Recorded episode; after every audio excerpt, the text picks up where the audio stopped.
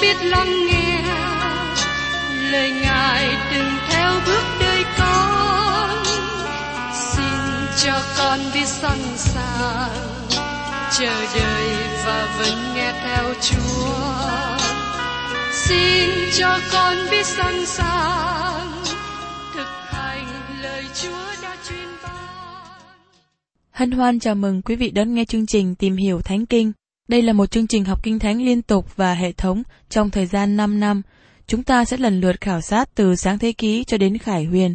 Mục sư tiến sĩ Mcky là người được Chúa dùng để sáng lập và thực hiện chương trình này.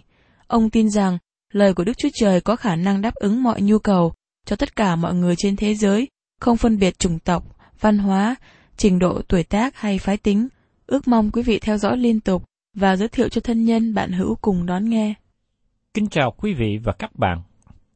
Trong chương trình tìm hiểu Thánh Kinh hôm nay, chúng ta tiếp tục trong sách Thessalonica thứ nhất.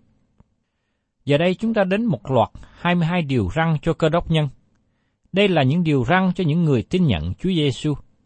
Không phải 10 điều, nhưng 22 điều. Cho đến thời điểm chúng ta được cứu, Đức Chúa Trời không đòi hỏi chúng ta làm bất kỳ điều gì, ngoại trừ một câu hỏi. Các ngươi làm gì với con ta là Giêsu đã chết thay cho các ngươi? Nhưng sau khi chúng ta tiếp nhận Chúa Giêsu làm Chúa cứu thế, Ngài muốn nói với chúng ta về đời sống chúng ta.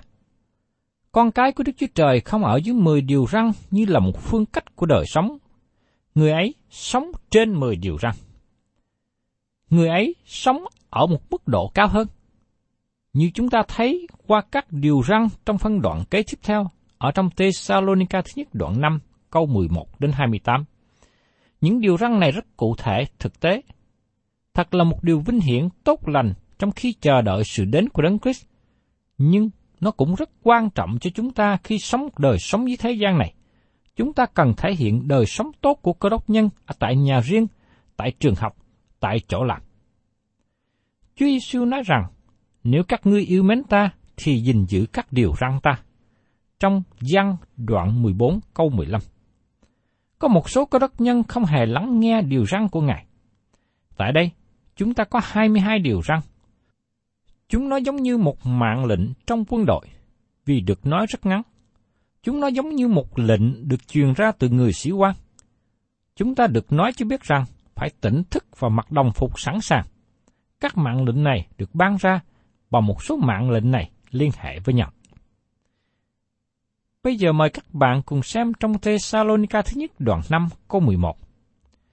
Vậy thì anh em hãy khuyên bảo nhau, gây dựng nhau như anh em vẫn thường làm.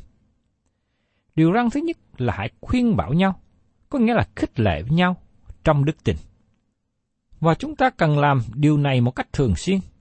Giống như tôi đang khuyên bảo hay dùng lời của Chúa để gửi đến các bạn.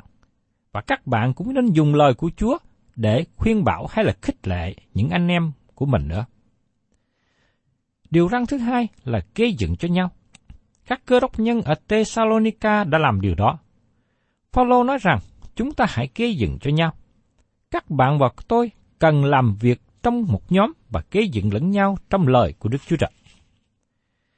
Và trong Thessalonica thứ nhất đoạn 5, câu 12 đến 13. Hỏi anh em, xin anh em hãy kính trọng những kẻ có công khó trong vòng anh em, là kẻ tuân theo Chúa mà chỉ dẫn và dạy bảo anh em. Hãy lấy lòng rất yêu thương đối với họ vì cớ công việc họ làm. Hãy ở cho hòa thuận với nhau. Tại đây có ba điều răng mà hình như tùy thuộc với nhau. Chúng ta cần nhận biết những người dạy lời của Đức Chúa Trời. Khi Phaolô viết điều này, ông nói với hoàn cảnh địa phương ở Thessalonica. Phaolô đã ở đó khoảng dưới một tháng.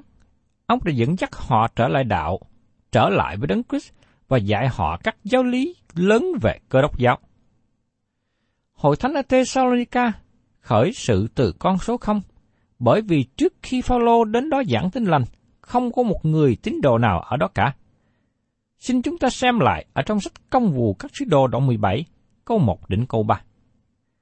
Phaolô và Sila đi ngang qua thành Apimolis và thành Apolloni, rồi tới thành Thessalonica. Ở đó, người Juda có một nhà hội. Paulo tới nhà hội theo thói quen mình và trong ba ngày sa bát biện luận với họ, lấy kinh thánh cắt nghĩa và giải tỏ tường về đấng Christ phải chịu thương khó, rồi từ kẻ chết sống lại. Người nói rằng đấng Christ này tức là Đức Chúa Giêsu mà chúng ta rao truyền cho các ngươi. Vì thế, những người tin đấng Christ ở Thessalonica ban đầu có cùng một thời gian với nhau. Giờ đây có thể giữa dòng những người tin Chúa Giêsu có một số người được ân tứ giảng dạy, một số người khác có ân tứ trong sự giúp đỡ. Mỗi người tin nhận Chúa có một ân tứ khi được cứu rỗi, và ân tứ này cần được thực hành trong hội thánh, tức là trong thân thể của những người tin nhận để được gây dựng lẫn nhau. Có lẽ một số người nói rằng, người kia cũng tin Chúa cùng một thời gian với tôi, họ đâu có gì hơn chúng tôi. Vì thế, Paulo nói rằng, có một số người được ban cho ân tứ giảng dạy hay lãnh đạo và hội thánh nên kính trọng họ. Người trong hội thánh nên lắng nghe lời khuyên bảo của họ. Ngày nay, chúng ta vẫn còn vấn đề khó khăn này. Một số người không nghe đến sự giảng dạy lời của Đức Chúa Trời từ anh em mình trong hội thánh. Khi các bạn tin kinh thánh là lời của Đức Chúa Trời, các bạn cần nên lắng nghe và làm theo. Điều răn thứ tư, hãy lấy lòng rất yêu thương đối với họ vì cớ công việc họ làm. Tôi luôn cảm ơn những người yêu mến lời Đức Chúa Trời. Tôi tìm được nhiều người bạn cùng ý hướng này. Nhiều người đã hiệp tác với tôi để chương trình giảng dạy Kinh Thánh trên radio được thực hiện. Và hành động và thái độ của họ bày tỏ sự tôn kính lời của Đức Chúa Trời. Điều răn thứ năm, hãy ở chỗ hòa thuận với nhau. Tất cả các điều này kết hợp chung nhau. Các bạn không thể nào để mọi người muốn điều hành hội thánh thế nào cũng được, như ý họ muốn. Hội thánh cần có trật tự, cần có người thẩm quyền. Một trong những vấn đề khó khăn của hội thánh ngày nay là ai cũng muốn nắm quyền. Chúng ta cần có một người lãnh đạo và chúng ta cần theo sự hướng dẫn đúng của họ. Khi theo sự sắp đặt đó, các bạn có sự hòa thuận. Mỗi người nên thực hiện đúng theo cương vị của mình. Các bạn có sự hòa thuận, bình an. Giờ đây chúng ta xem tiếp điều răng thứ sáu đến thứ chín. Trong Thessalonica thứ nhất đoạn 5 câu 14. Nhưng, hỏi anh em, xin anh em hãy răng bảo những kẻ ăn ở bậy bạ, yên ủi kẻ ngã lòng, nâng đỡ kẻ yếu đuối, phải nhịn nhục đối với mọi người. Xin hãy răng bảo kẻ ăn ở bậy bạ. Điều này tự nhiên theo sau điều răng thứ năm, hãy ở cho hòa thuận với nhau. Những kẻ ăn ở bậy bạ là những người bước ra ngoài, đi theo con đường sai quấy. Tôi có cảm nghĩ ở đây là những người này thích theo lối riêng, làm các việc nhỏ theo ý mình, hơn là hiệp sức cùng nhau trong công việc của Đức Chúa Trời. Vì thế, họ cần được sự cảnh giác. Yên ủi cả ngã lòng. Đây là những người sợ sệt, chứ không phải là những người bị bệnh tâm thần nhưng đây là những người sợ khi đi ra làm công việc của Đức Chúa Trời. Những người như thế cần sự khích lệ. Ngày nay có nhiều thánh đồ cần đôi tay hỗ trợ của các bạn, cần lời khích lệ, cần sự cầu thai. Lời an ủi và khích lệ rất là cần thiết. Ngay cả một người bình thường cũng cần sự an ủi khích lệ nữa. Nâng đỡ những kẻ yếu đuối là điều răng thứ tám. Có những người yếu đuối trong đức tin, họ chưa được mạnh dạn bước ra, bởi vì còn là trẻ em. Họ chưa có thể hiệp cùng với các thính đồ trong đoàn diễn hành. Vì thế, họ cần sự giúp đỡ, họ cần sự nâng đỡ, cần có những người dịu dắt họ để tiếp tục bước đi. Phải nhịn nhục đối với mọi người, có nghĩa là đừng mất sự kềm chế tánh giận dữ. Đó là điều khó. Trong mối quan hệ với người khác, chúng ta gặp nhiều người không tin kính, không thánh sạch, hung bạo, chưa được cứu rỗi, vân vân. Họ cố ý lấn lướt chúng ta, hay làm tổn hại chúng ta một điều gì đó. Vì thế rất khó cho chúng ta giữ sự nhịn nhục, hay kềm chế nóng giận. Nhưng Đức Chúa Trời phán bảo chúng ta phải nhịn nhục với mọi người. Và trong Thessalonica thứ nhất đoạn 5 câu 15. Hãy giữ, đừng có ai lấy ác báo ác cho kẻ khác, nhưng hãy tìm điều thiện luôn luôn, hoặc trong vòng anh em, hoặc đối với thiên hạ. Giờ đây chúng ta đến điều răng thứ 10. Hãy giữ, đừng có lấy ác báo ác cho kẻ khác. Nói một cách khác, đừng gây chiến với nhau. Điều răng thứ 11.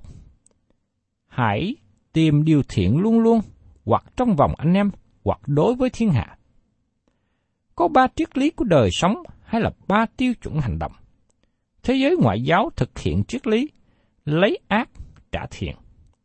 Thế giới văn minh tiến bộ thực hiện triết lý đối xử tốt với ai, đối xử tốt với mình. Ai giúp tôi, tôi sẽ giúp lại.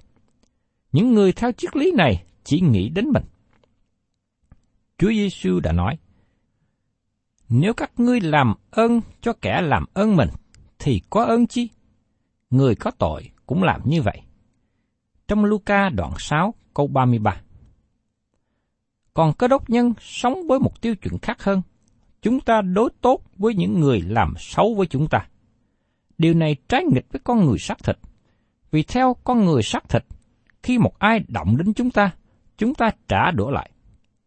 Nhưng Phaolô dạy chúng ta, hãy giữ, đừng có ai lấy ác báo ác cho kẻ khác, nhưng hãy tìm điều thiện luôn luôn, hoặc trong vòng anh em, hoặc đối với thiên hạ. Tiếp đến là điều răng thứ 12. Trong Thessalonica thứ nhất, đoạn 5 câu 16. Hãy vui mừng mãi mãi. Tôi nghĩ rằng ba điều răng kế tiếp theo đi chung với nhau. Đây là một sự vui mừng trong Chúa. Phaolô cũng viết về sự vui mừng trong Philip đoạn 4 câu 4. Hãy vui mừng trong Chúa luôn luôn. Tôi lại còn nói nữa, hãy vui mừng đi. Đây là một điều răng tốt về phương diện tích cực. Các bạn không tìm thấy điều này trong 10 điều răng. Con cái Đức Chúa Trời không nên đi vòng vòng với gương mặt u buồn. Con cái Đức Chúa Trời không được trở nên người khó tánh, quạo quọ. Nếu các bạn là con cái Đức Chúa Trời, các bạn có sự vui mừng. Bông trái của Đức Thánh Linh là tình yêu thương, sự vui mừng, bình an. Nếu các bạn chưa có sự vui mừng, xin mời các bạn khởi sự đọc lời của Đức Chúa Trời và cầu xin Ngài ban cho mình sự vui mừng. Và tiếp đến trong Tê Sa Loni Ca thứ nhất đoạn 4 câu 17. Cầu nguyện không thôi. Điều này liên hệ đến thái độ cầu nguyện. Tôi không nghĩ rằng điều này dạy chúng ta suốt ngày quỳ gối cầu nguyện. Nhưng có nghĩa rằng chúng ta cầu nguyện cách thường xuyên. Chúng ta luôn có thái độ trong sự cầu nguyện. Và mỗi khi chúng ta đối diện với những vấn đề trong đời sống, chúng ta luôn trình với Chúa trong sự cầu nguyện. Chúng ta luôn có sự tương giao với Chúa. Dầu rằng chúng ta không còn nói lời cầu nguyện, nhưng mà suy nghĩ, hành động trong tâm tư của chúng ta luôn luôn nương cậy nơi Chúa bởi sự cầu nguyện và chúng ta sẵn sàng thưa chuyện với Chúa, đến với Chúa trong sự cầu nguyện. Và liên hệ điều này đến điều răng 14. Trong tê sa ca thứ nhất đoạn 5 câu 18. Phàm việc gì cũng phải tạ ơn Chúa, về ý muốn của Đức Chúa Trời trong Đức Chúa Giêsu Christ đối với anh em là như vậy. Điều này dạy chúng ta cảm tạ Đức Chúa Trời trong mọi hoàn cảnh, không phải chỉ một lần trong năm, nhưng trong mọi lúc. Vì ý muốn của Đức Chúa Trời trong Đức Chúa Giêsu Christ đối với anh em là như vậy. Nếu các bạn đến và hỏi tôi ý muốn của Đức Chúa Trời cho các bạn là gì? Tôi có thể nói ba điều đặc biệt về ý muốn của Đức Chúa Trời cho các bạn. Vui mừng mãi mãi, cầu nguyện không thôi, cảm tạ Chúa trong mọi sự. Đó là ý muốn của Đức Chúa Trời cho các bạn. Điều răng thứ 10 trong Thessalonica thứ nhất, đoạn 5 câu 19. Chớ dập tắt Thánh Linh. Một trong những hình ảnh được dùng để biểu tượng về Đức Thánh Linh là lửa. Làm cách nào các bạn dập tắt lửa? Các bạn đổ nước trên lửa. Làm buồn lòng Đức Thánh Linh có nghĩa là các bạn từ chối làm theo ý muốn của Đức Chúa Trời. Các bạn không lắng nghe Đức Thánh Linh. Các bạn không để Đức Thánh Linh là đấng hướng dẫn mình. Các bạn và tôi làm buồn Đức Thánh Linh khi mình tự giải quyết và hành động theo ý riêng. Phaolô cũng dạy điều này cho những người ở hội thánh Epheso. Anh em chớ làm buồn cho Đức Thánh Linh của Đức Chúa Trời, vì giờ Ngài anh em được ấn chứng đến Ngài cứu chuộc. Trong Epheso đoạn 4 câu 30 Các bạn không thể làm buồn lòng một vật, các bạn làm buồn lòng một người. Đức Thánh Linh là một thân vị, một người. Ngài bị làm buồn khi tội lỗi đến trong đời sống chúng ta.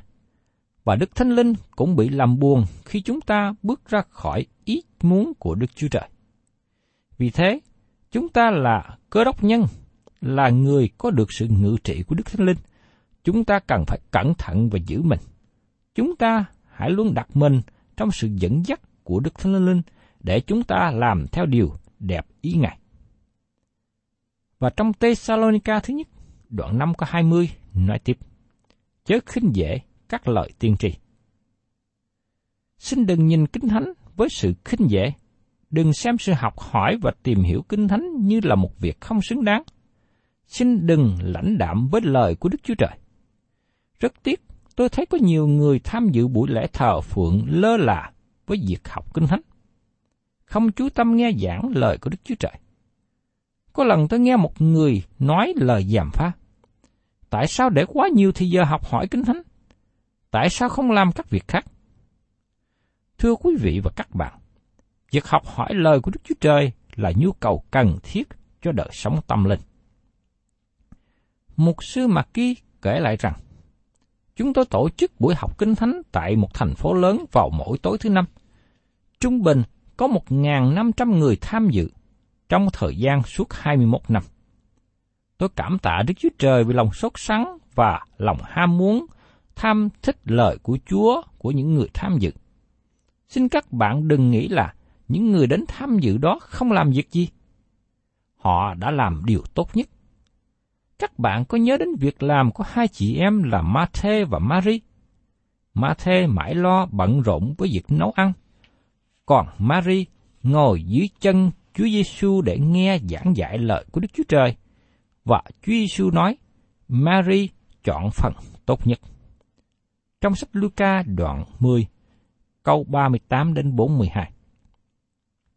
Những người lắng nghe chương trình học hỏi kinh thánh của một sứ Mạc kia sau đó có nhiều người đi ra truyền giáo, có nhiều người tham dự việc chứng đạo cá nhân, có nhiều người trở về tham dự công việc của hội thánh địa phương để gây dựng đức tin người mới, giải trường Chúa Nhật, vân vân. Người nào không có lời của Đức Chúa Trời, đời sống người đó không sanh ra bông trái. Những ai hầu việc Chúa và hội thánh mà không tích cực giảng dạy lời của Đức Chúa Trời, hội thánh sẽ đi xuống. Vì thế, điều răng thứ 16, Phaolô khuyên bảo các tín hữu ở hội thánh Thessalonica chớ khinh dễ lời tiên tri, tức là chớ khinh dễ học kinh thánh. Chúng ta cần phải xem trọng, kính mến, quan tâm lời của Đức Chúa Trời. Tôi có thể ví sánh một hình ảnh khác nữa. Lời của Đức Chúa Trời giống như thức ăn. Cơ thể chúng ta cần có thức ăn để sống. Nếu một người nào đó chê đồ ăn, không muốn ăn, quý vị sẽ thấy thân thể của người đó bắt đầu hao mòn, người đó kiệt quệ. Đời sống tâm linh chúng ta cũng vậy. Nếu ai ham thích lời của Đức Chúa Trời, giống như sữa thiên liêng của đạo, thì đời sống người đó mới có sự tăng trưởng và lớn lên. Và tiếp đến, chúng ta cùng xem ở trong Thessalonica thứ nhất đoạn 5 câu 21. Hãy xem xét mọi việc, điều chi lành thì giữ lấy. Chúng ta cần có sự xem xét những gì chúng ta làm. Chúng ta cần xem xét những gì chúng ta nghe. Xin đừng vội vàng ủng hộ tiền bạc khi thấy vài bức hình của trẻ em mồ côi. Xin đừng để bị rơi vào những lời quảng cáo êm tai, kích động. Hãy xem xét mọi điều trước khi các bạn ủng hộ, quyết định. Cơ đốc nhân đừng trở nên những người dễ tin, dễ bị lường gạt. Chúng ta cần nên xem xét mọi điều. Chúng ta cần cẩn thận với những lời vua nịnh để khỏi bị lường gạt, bởi vì có nhiều người lường gạt trong thế gian hiện nay. Và trong Thessalonica thứ nhất đoạn 5 câu 22, bất kỳ việc gì tựa như điều ác thì phải tránh đi. Điều răn này giúp cho chúng ta trả lời câu hỏi trước sự phân dân, đúng hay sai. Khi tâm trí chúng ta có sự phân dân, đúng sai, thì đó là một việc sai cho các bạn. Các bạn cần phải tránh đi những điều gì tựa như điều ác. Có khi nó chưa hẳn là điều ác, nhưng có thể dẫn các bạn đến điều ác. Nó có thể rơi vào điều ác, thì các bạn cần phải tránh xa. Tôi mong ước rằng chúng ta cần phải cẩn thận. Tại vì khi chúng ta tránh trước, thì chúng ta mới có thể khỏi bị rơi vào những sự cám dỗ, khỏi bị rơi vào những điều ác. Có những việc mà có khi chúng ta chưa phân định được điều phải hay điều trái. Nếu chúng ta còn phân tâm, thì tốt nhất chúng ta phải tránh nó đi. Và trong Tê Salônicas thứ nhất, đoạn 5 câu 23, Nguyện xin chính Đức Chúa Trời bình an khiến anh em nên thánh trọn vẹn. Nguyện xin tâm thần, linh hồn và thân thể anh em đều được giữ vẹn không chỗ trách được khi Đức Chúa Giêsu Christ chúng ta định.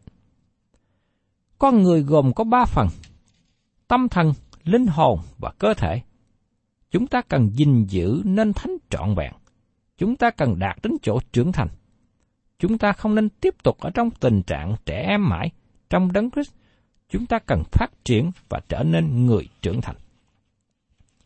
Và trong Thessalonica thứ nhất đoạn 5 có 24, đấng đã gọi anh em là thành tín, chính Ngài sẽ làm việc đó. Chúng ta tạ ơn Đức Chúa Trời vì Đức Chúa Trời là đấng thành tín, cho nên các bạn và tôi có thể nương cậy nơi Ngài. Ngài là đấng giữ lời hứa, những điều gì Ngài hứa, Ngài sẽ làm trọn. Bởi vì Đức Chúa Trời là đấng thành tín, cho nên chúng ta nên đặt trọn vẹn lòng tin cậy của chúng ta nơi Ngài. Và tiếp đến trong Thessalonica thứ nhất, đoạn 5 câu 25. Hỏi anh em, hãy cầu nguyện cho chúng tôi với.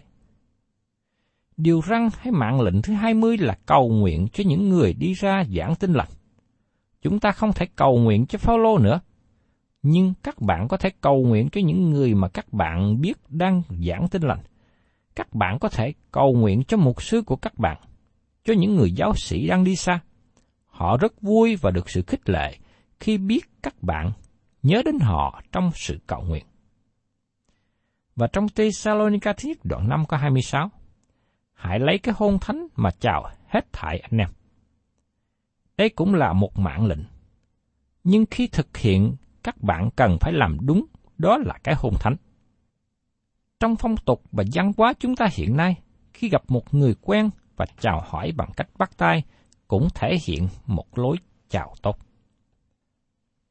Và trong Thessalonica thứ nhất đoạn 5 có 27, Tôi nhân danh Chúa mà này xin anh em hãy đọc thơ này cho hết thải anh em cùng nghe. Đây là điều răng thứ 22 tôi đã vâng theo mạng lệnh này qua việc trích dẫn toàn bộ thơ tính Thessalonica cho các bạn. Tương tự như ngày hôm nay, chúng ta đọc kinh thánh cho người khác nghe. Tôi biết hiện nay vẫn còn có nhiều người chưa có một quyển kinh thánh riêng cho mình. Tôi đọc kinh thánh cho các bạn nghe và giải bài cho các bạn hiểu nữa. Và trong Thessalonica thứ nhất, đoạn 5 có 28, kết thúc như sau. Nguyên xin ân điển của Đức Chúa Giêsu Christ, Chúa chúng ta ở với anh em. Đây cũng là lời cầu nguyện của tôi cho các bạn. Tôi mong ước các bạn đón nhận được ân điển của Đức Chúa Giêsu Christ. Quý vị và các bạn thân mến, chúng ta đã tìm hiểu qua về thơ tính Thessalonica thứ nhất. Phaolô đã viết cho hội thánh để nâng đỡ, an ủi và khích lệ họ. Phaolô đã giải bài cho họ một giáo lý rất lớn về hy vọng của những người đã qua đời trong đấng Christ sẽ được sống lại khi Ngài của Chúa Giêsu đến. Và trong khi chờ đợi những điều đó, Đức Chúa Trời đã ban cho họ những điều răn để sống một đời sống tỉnh thức, tốt đẹp, chờ đợi sự trở lại của Chúa Giêsu. Thân chào tạm biệt quý vị và xin hẹn tái ngộ cùng quý vị trong chương trình tìm hiểu Thánh Kinh kỳ sau. Chúng ta sẽ tiếp tục đến thơ Thessalonica thứ hai.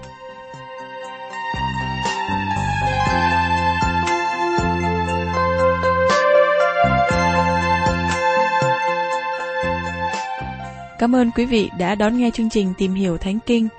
Nếu quý vị muốn có loạt bài này, xin liên lạc với chúng tôi theo địa chỉ sẽ được đọc vào cuối chương trình. Kính chào quý thính giả.